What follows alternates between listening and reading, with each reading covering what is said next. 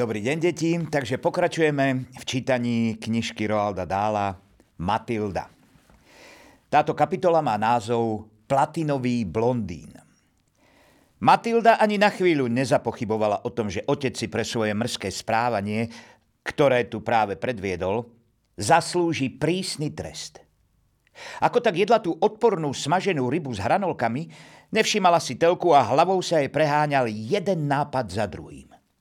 Kým sa vychystala spať, už presne vedela, čo urobí. Hneď ráno zavčasu vstala, šla do kúpeľne a zamkla za sebou dvere. Ako už vieme, pani Červohorská si farbila vlasy na kriklavú platinovú blond, farbu ako povrazo leskyne z cirkuse. Dvakrát ročne jej túto dôležitú úpravu robili v kaderníctve, ale medzi tým si hádam každý mesiac sama v kúpeľni osviežovala farbu vlasov čímsi, čo sa nazývalo vlasový preliv, otieň platinový, blond, extra silný. Slúžil na to, aby pani Červohorskej zafarbil nepekné hnedasté vlasy, ktoré jej pri korienkoch znova a znova vyrastali. Vlasový preliv, otieň platinový blond, extra silný, býval uložený v kúpeľni na polici v skrinke a na fľaštičke bolo upozornenie. Pozor, obsahuje peroxid. Uschovajte pred deťmi. Matilda si toto upozornenie už veľakrát prečítala. Vždy úplne fascinovaná. Matildin otec mal na hlave poriadne bohatú šticu čiernych vlasov, ktoré si rozdeľoval cestičkou uprostred. Bol na ne nesmierne hrdý. Hm? Zdravé vlasy, vravieval, znamenajú veľký, zdravý mozog. Ako Shakespeare, poznamenala Matilda. Ako kto? Shakespeare, ocko. Mhm. Bol múdry? Veľmi, ocko. Mal veľa vlasov na hlave, pravda? Bol plešatý, ocko. Ak nevieš rozprávať múdro, tak radšej mlč, vyprskol otec. Skrátka a dobré, pán Červohorský si udržiaval vlasy lesklé a pevné, alebo aspoň sám si to myslel tým, že si do nich každé ráno vklepával obrovské množstvá tekutiny nazvanej fialkový olej vlasové tonikum. Dôkladnú masáž hlavy fialkovým olejom si robil každé ráno po holení. Vždy ju sprevádzalo hlasné mužské fučanie, fufňanie, funenie a odfukovanie. Oh, to je ono. Á, to je ale vec. Tak, áno, pekne až ku korienkom, ktoré bolo jasne počuť cez chodbu až do Matildinej izbičky. V ten deň celkom zavčasu v ranom súkromí kúpeľne Matilda otvorila fľaštičku fialkového oleja a vyliala z nej tri štvrtiny do umývadla.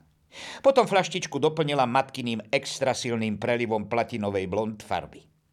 Bola opatrná a nechala v nej dosť pôvodného fialkového oleja, takže keď fľaštičkou zatriasla, tekutina v nej bola ešte stále dosť fialová. Potom fľaštičku položila na obvyklé miesto nad umývadlom, a matkin preliu späť do skrinky. Zatiaľ sa všetko darilo. Počas raňok, raňajok Matilda tížko sedela pri stole v jedálni a jedla kukuričné vločky s mliekom. Brat sedel oproti nej chrbtom k dverám a hltal kvantá chleba natretého arašidovým maslom a jahodovým džemom. Matku nebolo vidno. Bola v kuchyni a chystala manželovi ranejky. Vždy to muselo byť dve volské oká na dvoch hriankach, tri párky, tri prúžky opečenej slaniny a paradajky. V tej chvíli hlučne vošiel do jedálne pán Červohorský. Nikdy nevedel vojsť ticho do žiadnej miestnosti a najmä nie počas raňajok. Hrmotným a hlučným príchodom dával okamžite najavo svoju prítomnosť. Takmer ste počuli, ako hovorí, to som ja, prichádzam. Ja, vládca domu, živiteľ rodiny, ten, ktorý vám ostatným umožňuje takto pohodlne si žiť. Tu ma máte, prejavte mi svoju vďačnosť. Aj v ten deň vpochodoval do jedálne, potlapkal syna Michaela po pleci a zahlásil. Nuž, synak, tvoj otec má také tušenie, že ho dnes čaká v obchode ďalší finančne úspešný deň. Mám na predaj niekoľko ďalších krásavcov, ktorí dnes vnútim nejakým idiotom. No tak čo je, kde mám raňajky? Už ti ich nesiem, drahý, ozvala sa z kuchyne pani Červohorská. Matilda sedela sklonená nad svojimi kukuričnými vločkami a ani za nič by sa nebola odvážila pozrieť na otca. Poprvé vlastne ani nevedela, čo uvidí a po druhé, keby aj uvidela to, čo si myslela, že uvidí, asi by nedokázala zachovať vážnu tvár. Michael sa napchával chlebom a hľadel rovno von oknom. Otec si to práve nasmeroval k svojmu miestu za vrch stolom, keď z kuchyne vyplávala matka s obrovským tanierom, na ktorom boli navršené chleby, voľské oká, párky, slanina a paradajky. Letmo pozerala na rodinku a uprela zrak na manžela. Zmeravela. Tanier pustila a ten s treskotom a cvengotom padol na zem. Všetci, aj pán Červohorský, vyskočili na rovné nohy.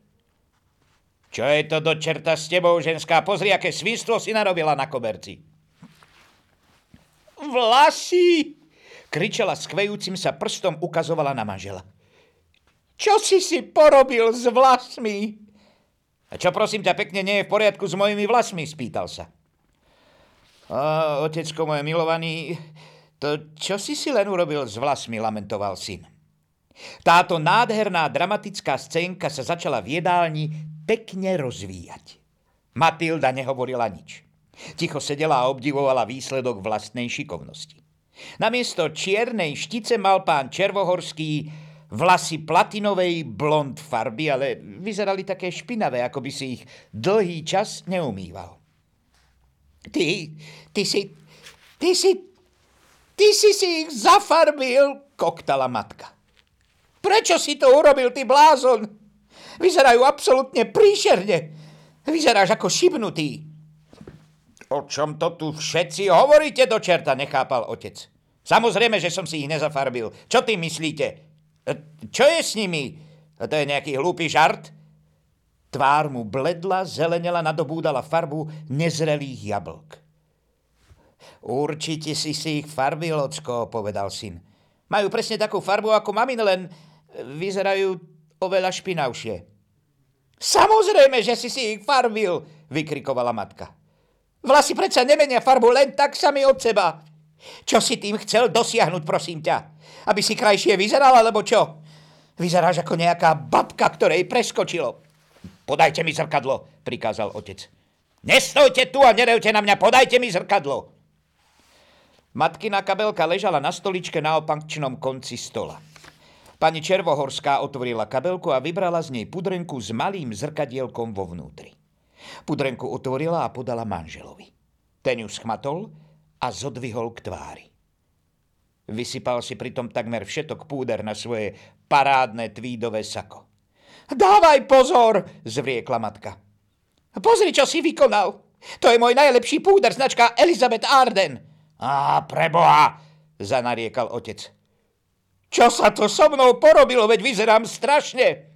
Vyzerám, ako by mi preskočilo. Nemôžem predsa takto predávať autá. Ako sa to mohlo stať? Zmetene hľadel okolo seba, na manželku, na syna, potom na Matildu. Ako sa to len mohlo stať? Lamentoval.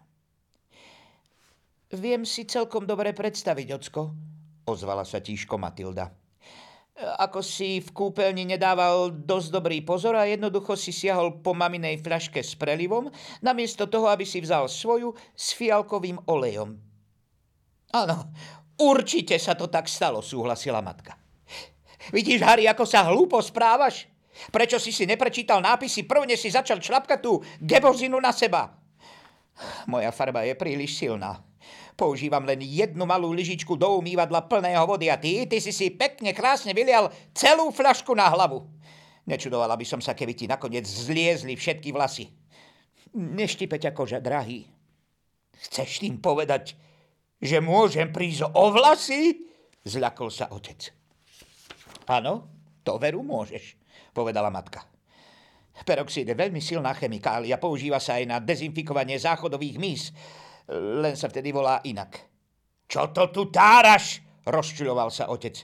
Ja nie som záchodová misa, nepotrebujem dezinfekciu. Ešte aj v takej rozdriedenej podobe, v akej ho ja používam, je silný a vždy mi vypadne dosť vlasov. Kto vie, čo sa stane tebe? Vôbec by ma neprekvapilo, keby ti to aj kožu na hlave rozožralo. Ja, čo mám robiť? Zlakol sa otec. Rýchlo vravte, kým ju nezačne rozožierať.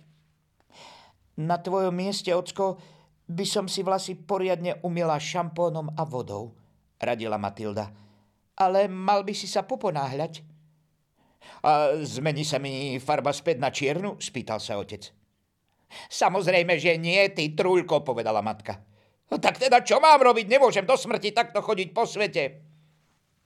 Budeš si musieť dať vlasy zafarbiť na čierno, radila matka. Ale najprv si ich umy, lebo nebude čo farbiť. Dobre, súhlasil otec, vyskočil na rovné nohy a začal konať. Dohodni s tvojou kaderničkou farbenie vlasov hneď teraz. Vysvetli jej, že ide o naliehavý prípad, nech vyhodí niekoho, kto je objednaný. Teraz si idem umyť vlasy. Na to vyrazil z izby a pani Červohorská, hlboko vzdychajúc, šla k telefónu volať salón krásy. Občas sa mu podarí urobiť poriadnu hlúposť. Pravda, mami, ozvala sa Matilda. Vytáčajú čísla, matka poznamenala. Nuž vieš, Muži nie sú vždy až takí veľmi múdri, ako si o sebe myslia. No uvidíš, až trochu podrastieš, dcéra moja. A to je koniec tejto kapitoly. Nasleduje kapitola Učiteľka Medušková. Pokračuje Alexander Bárta. Ja sa s vami pre dnešok lúčim a prajem dobrú chuť.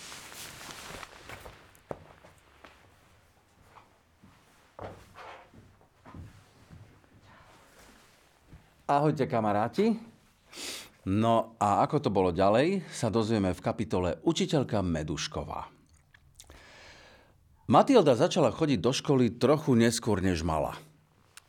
Väčšina detí začína chodiť do základnej školy od 6 rokov, ale Matildiny rodičia, ktorí sa o svoju dceru neveľmi zaujímali, premeškali deň zápisu. No a tak Matilda poprvýkrát vkročila do školy, keď mala 6,5 roka. Dedinská škola pre školopovinné deti bola ponurá tehlová budova. Navštevovala ju asi 250 žiakov vo veku od 6 do 15 rokov. Riaditeľkou, šéfkou a hlavnou veliteľkou tohto zariadenia bola veľa vážená dáma stredného veku, pani Bivolská. Matilda chodila do triedy s ďalšími 18 chlapcami a dievčatkami, tak veľkými ako ona.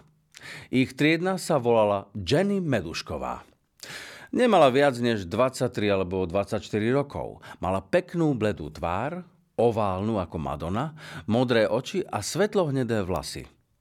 Bola štíhla a krehká. Mali ste strach, že keď spadne, rozbije sa na tisíc kúskov ako porcelánová bábika. Mladá učiteľka bola tichá a pokojná, nikdy nezvyšila hlas. Zriedka kedy však niekto videl úsmev na jej tvári. Nepochybne mala v sebe čosi veľmi vzácne, prečo ju zbožňovali všetky malé deti, ktoré mala na starosti vo svojej triede. Bolo vidno, že vie dokonale pochopiť strach a obavy, aké tak často doľahnú na malých prváčikov, keď ich poprvýkrát zhromaždia v triede a začnú ich učiť poslúchať. Aké si zvláštne teplo vyžarovalo z jej tváre, keď hovorila so svojimi ustráchanými, zmetenými a po mamičke túžiacimi prváčikmi. Riaditeľka školy pani Bivolska bola celkom iná. Vzbudzovala hrôzu a strach. Bola obrovská, zlostná, dokázala tyranizovať a nasmrť vydesiť žiakov aj učiteľov. Ešte bola ďaleko a už ste cítili hrôzu, ktorú okolo seba šírila a keď podišla bližšie, mohli ste vnímať horúčavu, ktorá z nej vyžarovala ako skúsa rozžaraveného železa. Keď pochodovala po chodbe, riaditeľka nikdy nechodila. Vždy pochodovala ako vojak dlhými krokmi a s rozhojdanými rukami a vtedy bolo možno počuť ako fučí. Keď mala náhodou v ceste nejakú skupinu detí, prevalcovala ich ako tank. Až sa tí mali ľudkovia rozkoprcli jedný naľavo, druhý napravo.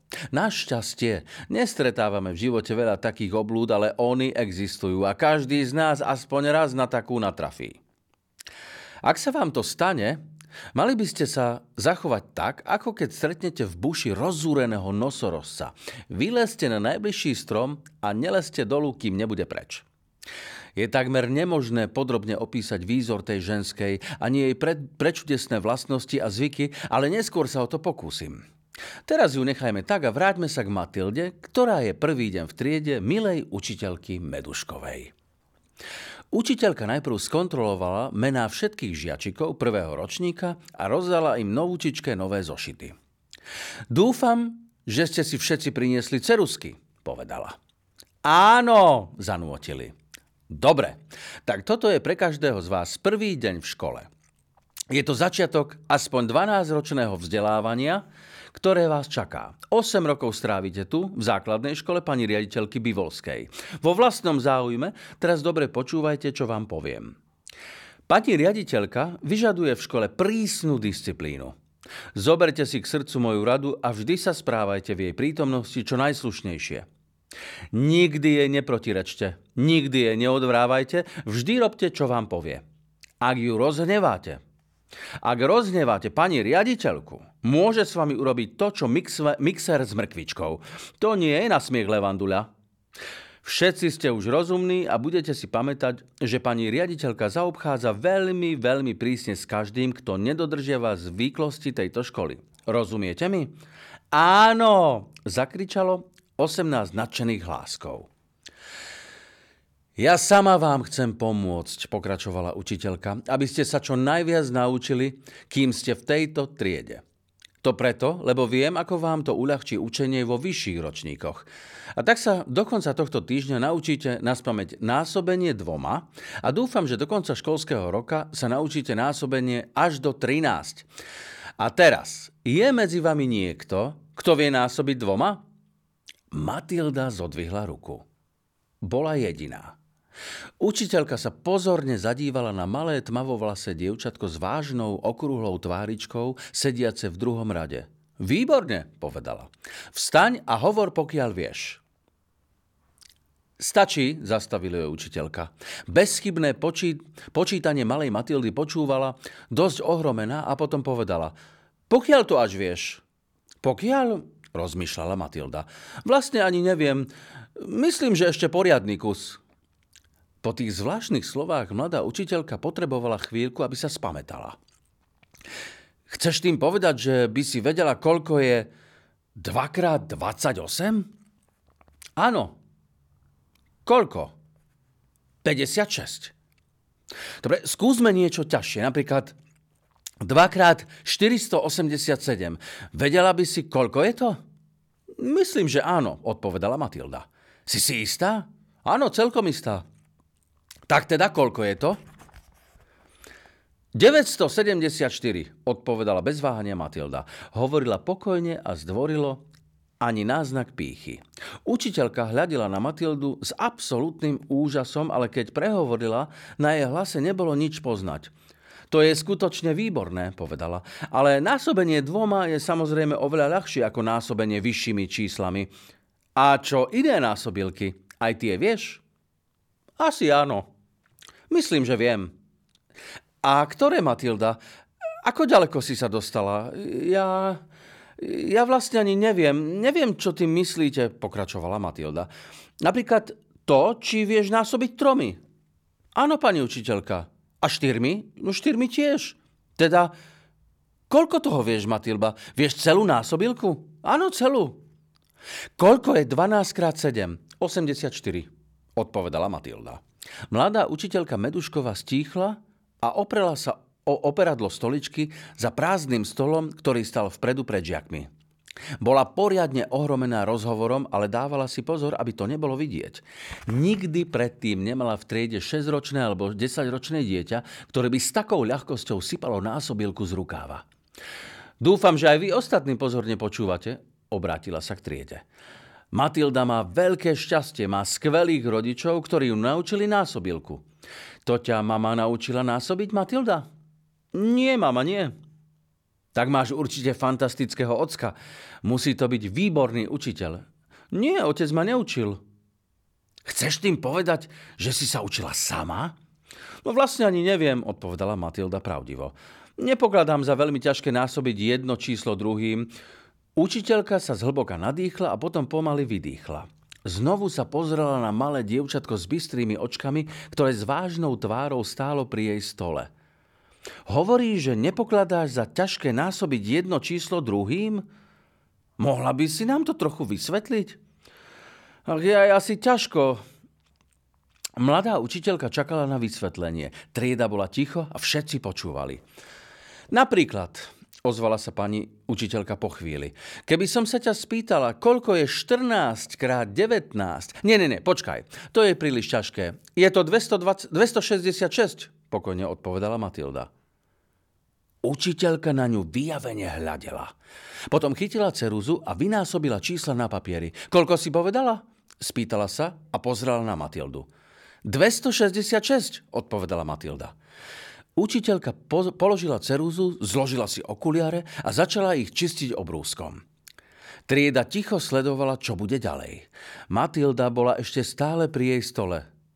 No tak mi povedz, Matilda, povedala učiteľka a ďalej si čistila okuliare, skús mi presne povedať, čo sa deje v tvojej hlavičke, keď máš vynásobiť nejaké čísla. Určite to musíš, mať nejako, um, určite to musíš nejako vypočítať, ale tak rýchlo, že výsledok máš hotový takmer okamžite. Napríklad, ako si vypočítala 14 x 19? Ja, ja, ja, ja si jednoducho v hlave predstavím 14 a vynásobím to 19, povedala Matilda.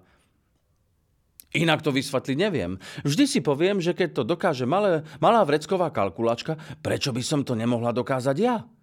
Naozaj, prečo nie? povedala učiteľka. Ľudský mozog je úžasná vec. Myslím, že oveľa úžasnejšia ako nejaký kus kovu. Kalkulačka predsa nie je nič iné, povedala Matilda. Veru, máš pravdu, súhlasila učiteľka. Mimochodom, vreckové kalkulačky i tak nie sú v našej škole povolené. Mladá učiteľka bola veľmi rozrušená. Nepochybovala o tom, že má dočinenia s výnimočným matematickým mozgom a slova ako geniálne, fenomenálne dieťa sa jej začali vynárať v mysli. Vedela, že zázraky tohto druhu sa občas na svete dejú, ale iba raz či dva razy za storočie. Napokon Mozart mal len 5 rokov, keď začal komponovať klavírne skladby. Ale to nie je spravodlivé, ozvala sa Levandula. Prečo to ona vie a my nie? Netráp sa Levandula, upokojovala učiteľka, veď Matildu čoskoro dohoníte. Ale očividne klamala. Nevedela odolať pokušeniu ďalej skúmať schopnosti tohto mimoriadného dieťaťa. Vedela, že by mala venovať pozornosť aj ostatným žiakom v triede, ale bola príliš zvedavá, aby to nechala len tak. Teraz si už nevšímajme čísla, povedala, predstierajúc, že, si ob, že sa obracia k celej triede. A pozrime sa, či si niekto z vás pozná písmenka a vie čítať slova? Kto z vás vie prečítať toto slovo? Napísala na tabulu slovo mačka. Zodvihla si tri ru- zodvihli sa tri ruky. Hlásila sa Levandula, chlapček, ktorý sa volal Nigel a Matilda. Čítaj, Nigel. Nigel slovo prečítal. Učiteľka sa rozhodla položiť otázku, ktorú by jej ani vo sne neprišlo na um položiť prváčikom v prvý deň školského roku. Som zvedavá, spýtala sa, či niekto z vás troch vie, viete čítať jednotlivé slova a prečítať celú vetu.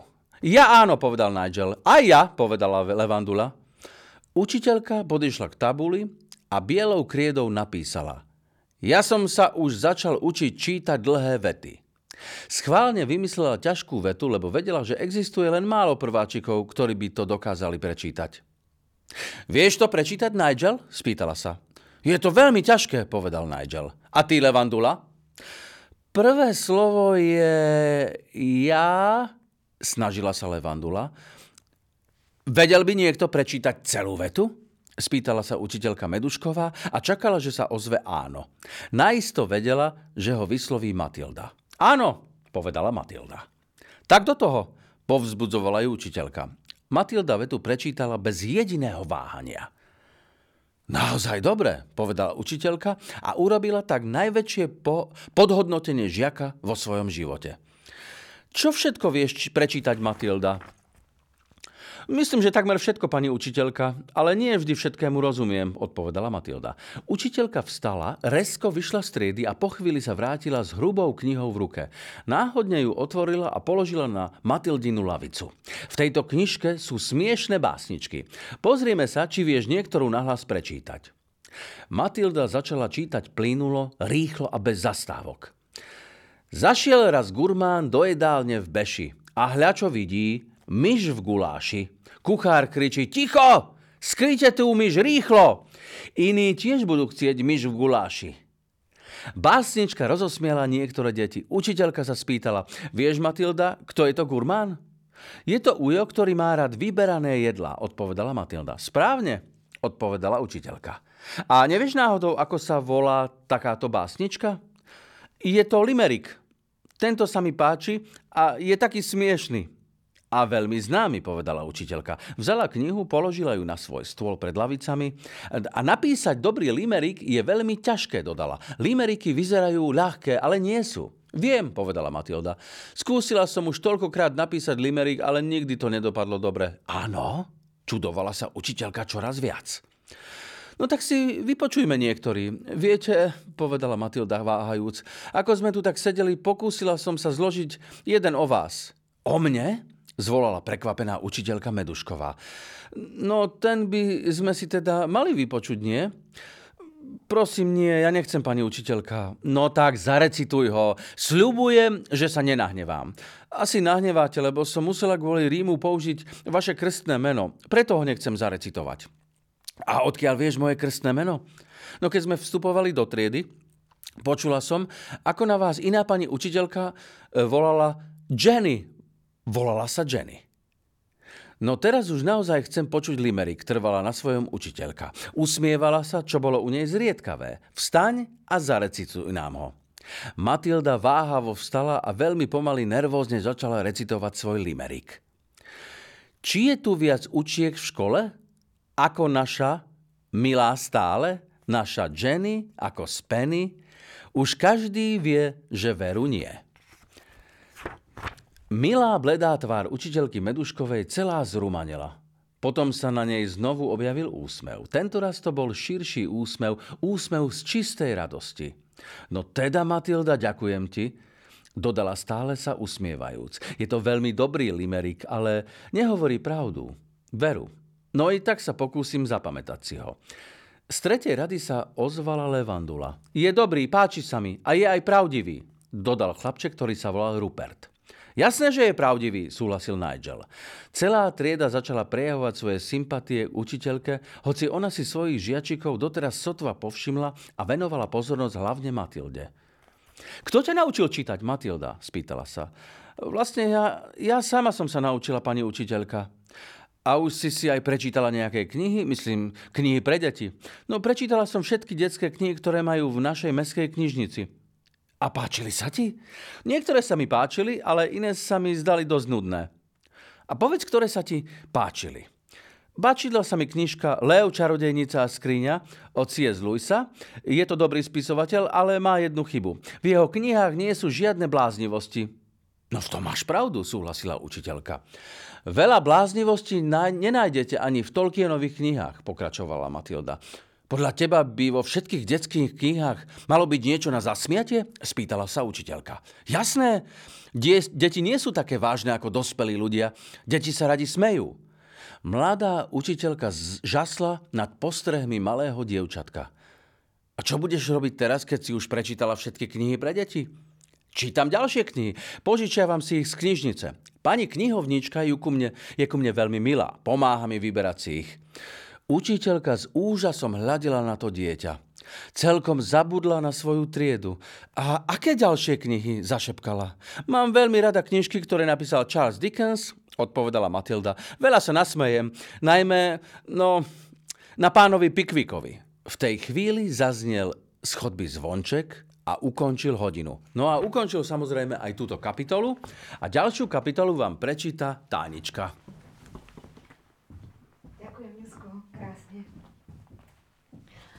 Boskávam vás. Ďalšia kapitola je o riaditeľke Bivolskej. Cez prestávku vyšla učiteľka Medušková z triedy a zamierila rovno do riaditeľne. Bola veľmi rozrušená. Vyzeralo to tak, že práve stretla dievčatko, ktoré má celkom výnimočné vlastnosti. Nemala dosť času zistiť, ako veľmi je nadané, Ale už aj podľa toho, čo sa dozvedela, naisto vedela, že s tým treba niečo robiť. Škoda by bolo nechať také dieťa sedieť v najnižšom ročníku. Za normálnych okolností sa učiteľka Medušková vyhýbala riaditeľke, kde mohla, pretože z nej mala strach. Ale teraz bola pripravená stretnúť sa s kýmkoľvek. Zaklopkala na dvere obávanej miestnosti. Vstúpte! Zaburácal hrubý, desivý hlas riaditeľky Bivolskej. Mladá učiteľka vošla. Za riaditeľov škôl sa obyčajne vyberajú ľudia, ktorí majú celý rad vynikajúcich vlastností. Rozumejú deťom a chcú im len to najlepšie. Sú sympatickí, spravodliví a majú hlboký záujem o výchovu a vzdelávanie svojich zverencov. Riaditeľka Bivolská nemala ani jednu z tých vlastností. Ako sa dostala na miesto riaditeľky školy? To bola záhada. Bola to predovšetkým hrozná ženská. Kedy si bola slávnou atlétkou. Na bíčej ší, ohromných ramenách, hrubých rukách, šľachovitých zápestiach a mocných nohách sa jej ešte i teraz výrazne črtalo spevné svalstvo. Pri pohľade na ňu ste mali pocit, že je to niekto, kto by dokázal ohýbať železné tyče a jedným pohybom trhať na poli telefónne zoznamy. Jej tvár nebola ani krásna, ani príjemná. Mala ráznu bradu, prísne ústa a malé, opovržlivo hľadiace oči. A šaty? Tie boli pri najmenšom čudné. Nosievala hnedý plášť, zopnutý na páse širokým koženým opaskom s obrovskou striebornou sponou. Spod plášťa sa vytrčali obrovské stehná, vtesnané do nezvyčajných jazdeckých nohavíc tmavozelenej farby, vyrobených z drsnej látky. Nohavice jej siahali tesne pod kolená a tam ďalej dolu nosila zelené podkolienky s vyhrnutým okrajom, ktoré dokonale vystavovali na obdiv svaly na jej telacích lítkach. Obúvala si hrubé topánky na nízkom opätku s veľkými koženými jazykmi. Stručne povedané, vyzerala skôr ako nejaká čudácka krvilačná cvičiteľka loveckých psov, než riaditeľka školy pre malé deti. Keď učiteľka Medušková vošla do riaditeľne, Bivolská stála pri veľkom písacom stole so zachmúreným a netrpezlivým výrazom na tvári. No, prosím, čo si želáte? Povedala. Vyzeráte dnes veľmi nervózna a zmetená. Čo sa stalo? Plujú na vás tí mali smradi plastelínové guľočky? Nie, pani riaditeľka, nič také. No a čo teda? Hovorte, nemám čas. Ako tak hovorila, naliala si do pohára vodu z, z džbánu, ktorý bol vždy po ruke na písacom stole. Učiteľka začala vysvetľovať. Mám v triede dievčatko, ktoré sa volá Matilda Červohorská. Aha, to je dcera chlapíka, čo vlastní autobazár tu v dedine, vyštekla riaditeľka. Hádam nikdy nehovorila normálnym hlasom. Vždy buď štekala, alebo vrieskala. Červohorský je fantastický chlapík, po- pokračovala. Včera som bola u neho, predal mi auto, takmer nové. Najazdilo iba 18 tisíc kilometrov. Predtým patrilo starej dáme, ktorá ho používala tak raz za rok. Bohovský obchod. Áno, Červohorský sa mi páči. Skutočná opora našej spoločnosti. Povedal mi ale, že dcéra sa mu nevydarila. Máme si na ňu dávať dobrý pozor. Ak sa vraj v škole stane nejaká lotrovina, určite za tým bude jeho dcéra. Ešte som to malé faganča nestretla, ale ak sa to stane, tak si to zapamätá. Jej otec povedal, že je to naozaj sná malá potvora. To nie, pani riaditeľka. To nemôže byť pravda, zvolala učiteľka. Ale áno, veruje. Ako tak o tom rozmýšľam, stavila by som sa, že ona mi dnes ráno nastriekala do riaditeľne smradlavý sprej. Zapáchalo to tu ako v žumpe. Samozrejme, že to bola ona. Za to dostane, čo jej patrí, to vám hovorím. Ako vyzerá? Určite ako malý hnusný červík, Učím už dlho a preto viem, že malé dievčatká sú oveľa horšie ako malí chlapci. A navyše je oveľa ťažšie pritlačiť ich k múru. Je to ako keď chcete rozpučiť mesiarku. Udriete po nej a ona tam už nie je. Dievčatká sú hnusné malé potvory. Našťastie, ja som nikdy nebola... Ale raz ste určite museli byť dievčatko. Ale nie dlho, vyštekla riaditeľka, uškrňajúca. Veľmi rýchlo som dospela. Úplne jej preskočilo. Pomyslela si učiteľka Medušková. Je šibnutá. Ruplo jej v palici. Stála pred riaditeľkou pevne rozhodnutá, že tento raz sa nedá zakriknúť.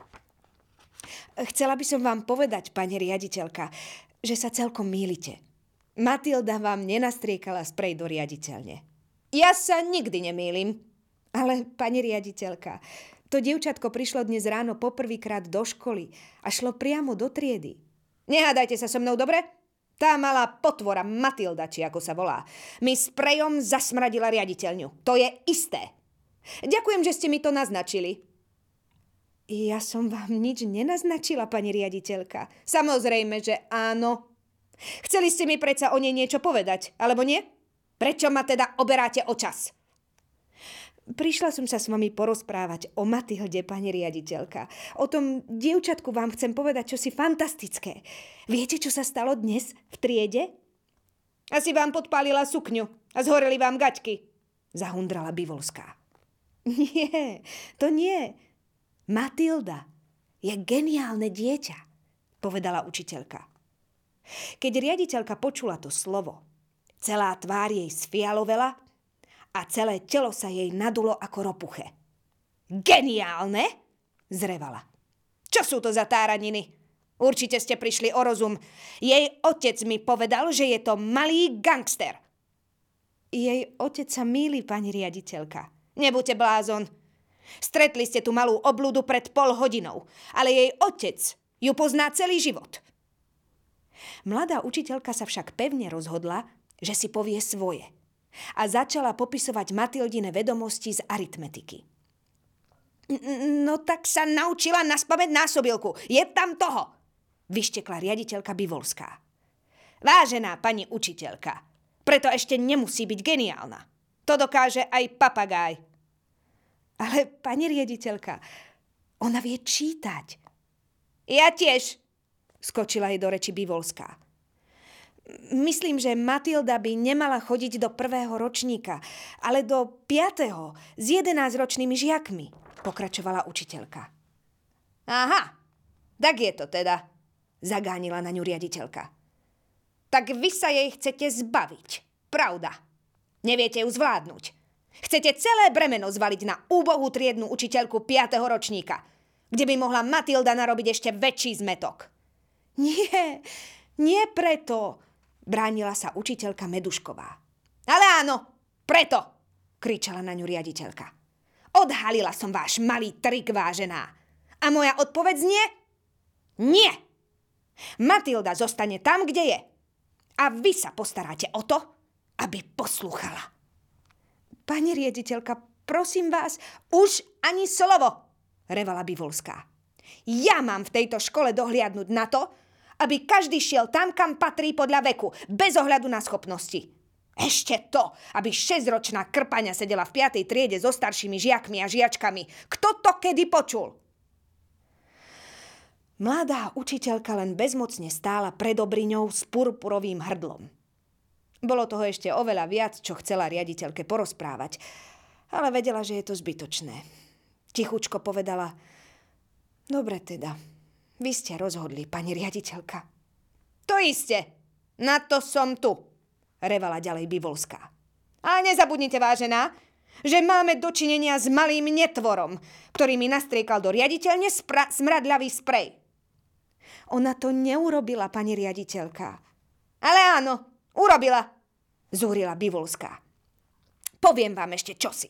Keby som mohla použiť trstenicu alebo remeň, tak ako za starých dobrých čias, tak by som namastila Matilde zadok, že by si mesiac nemohla naň sadnúť.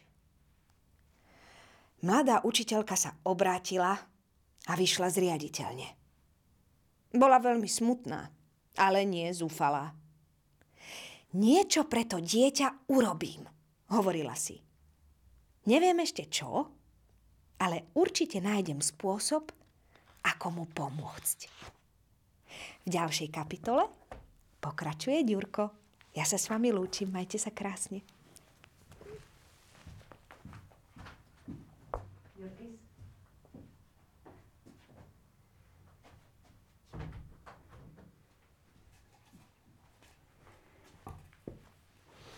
Ahojte.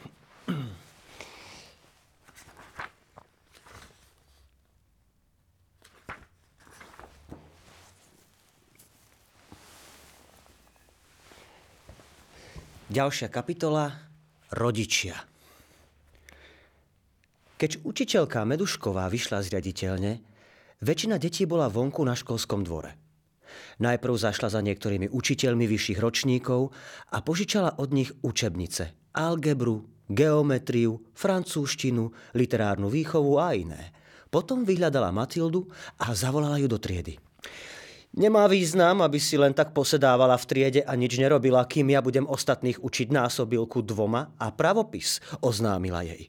Preto ti na každej hodine dám na preštudovanie nejakú učebnicu. Na konci hodiny môžeš prísť za mnou a ak budeš mať nejaké otázky, pomôžem ti ich zodpovedať. Čo povieš na to?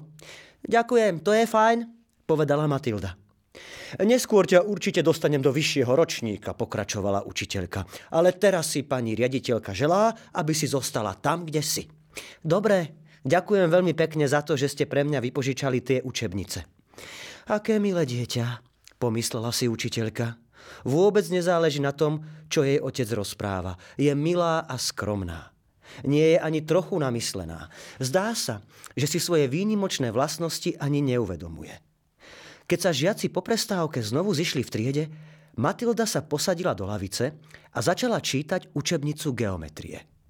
Učiteľka Medušková ju po celý čas ukradomky sledovala a všimla si, že Matilda sa veľmi rýchlo zahlbila do čítania. Počas celej hodiny ani len raz neotrhla zrak od knihy.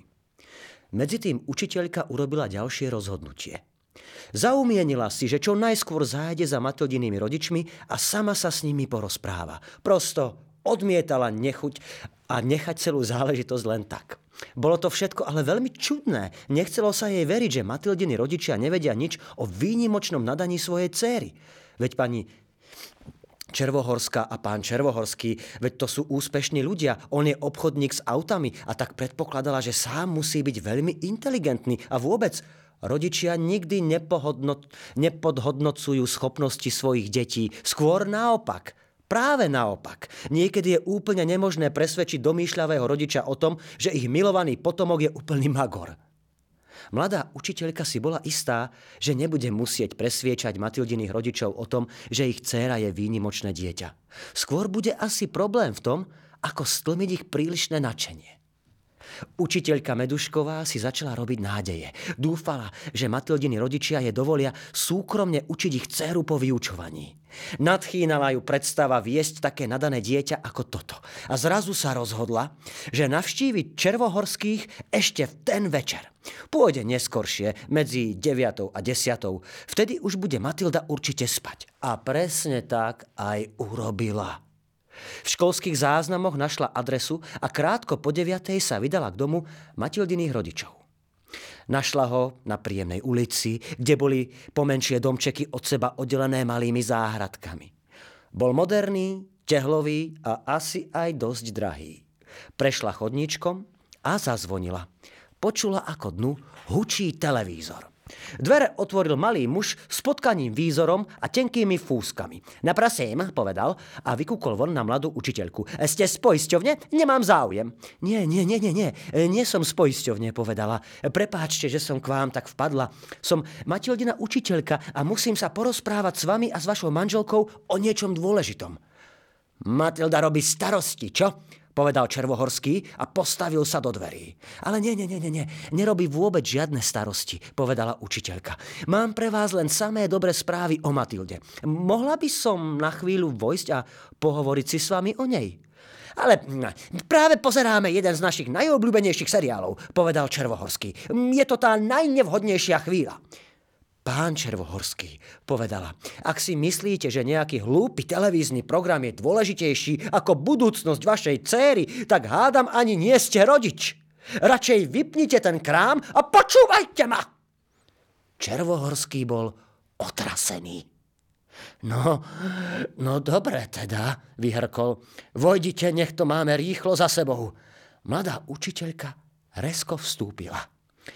Moja žena sa vám za toto nepoďakuje, dodal a zaviedol učiteľku Meduškovú do obývačky.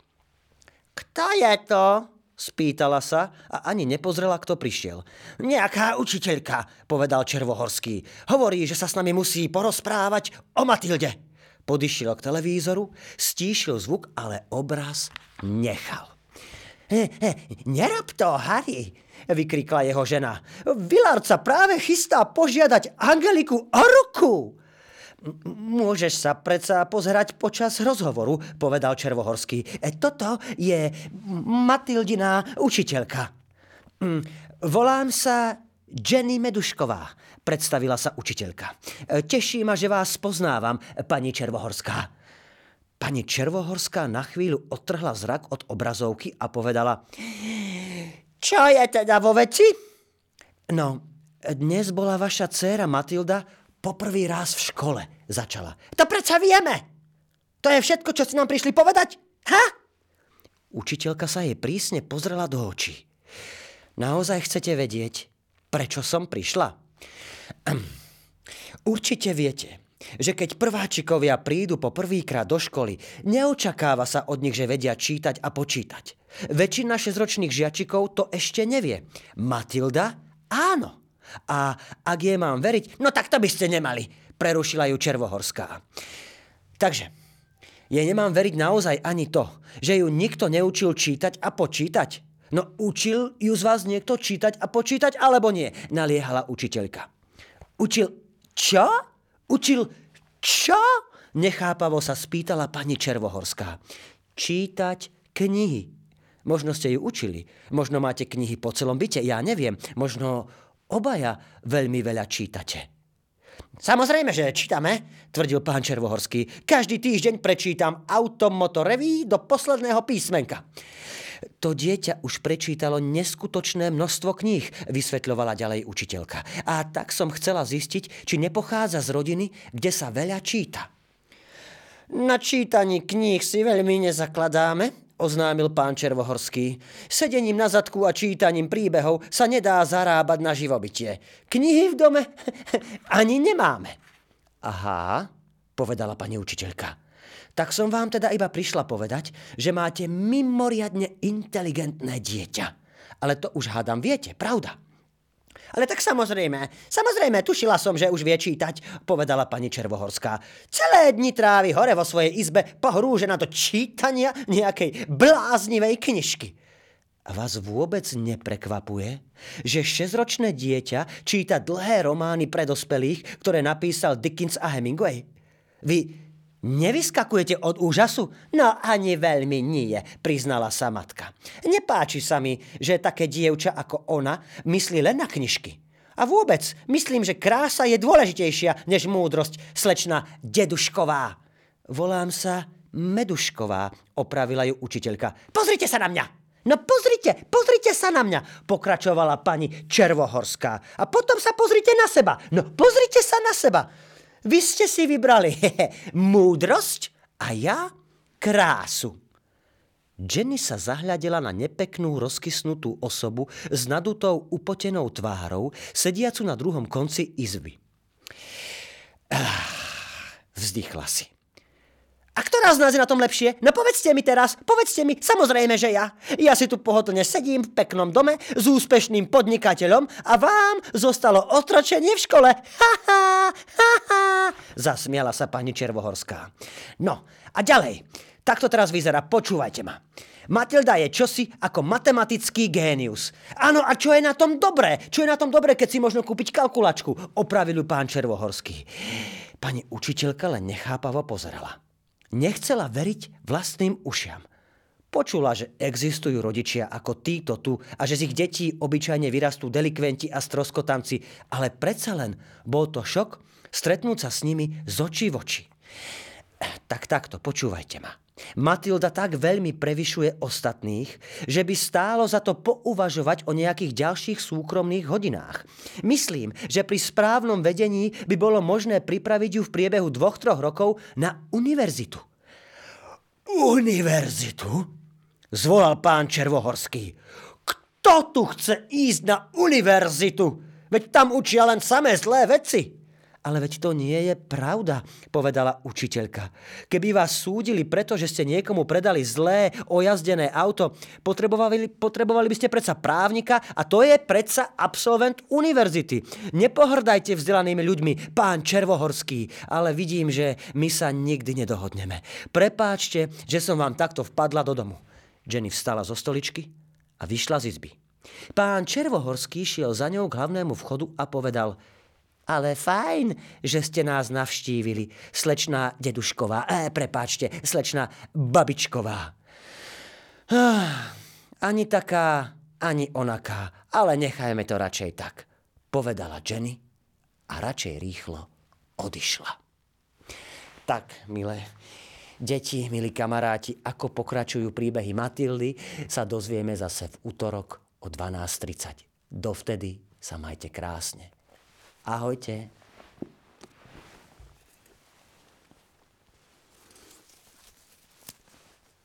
A ty poď so mnou. Poď, poď, poď. Papa.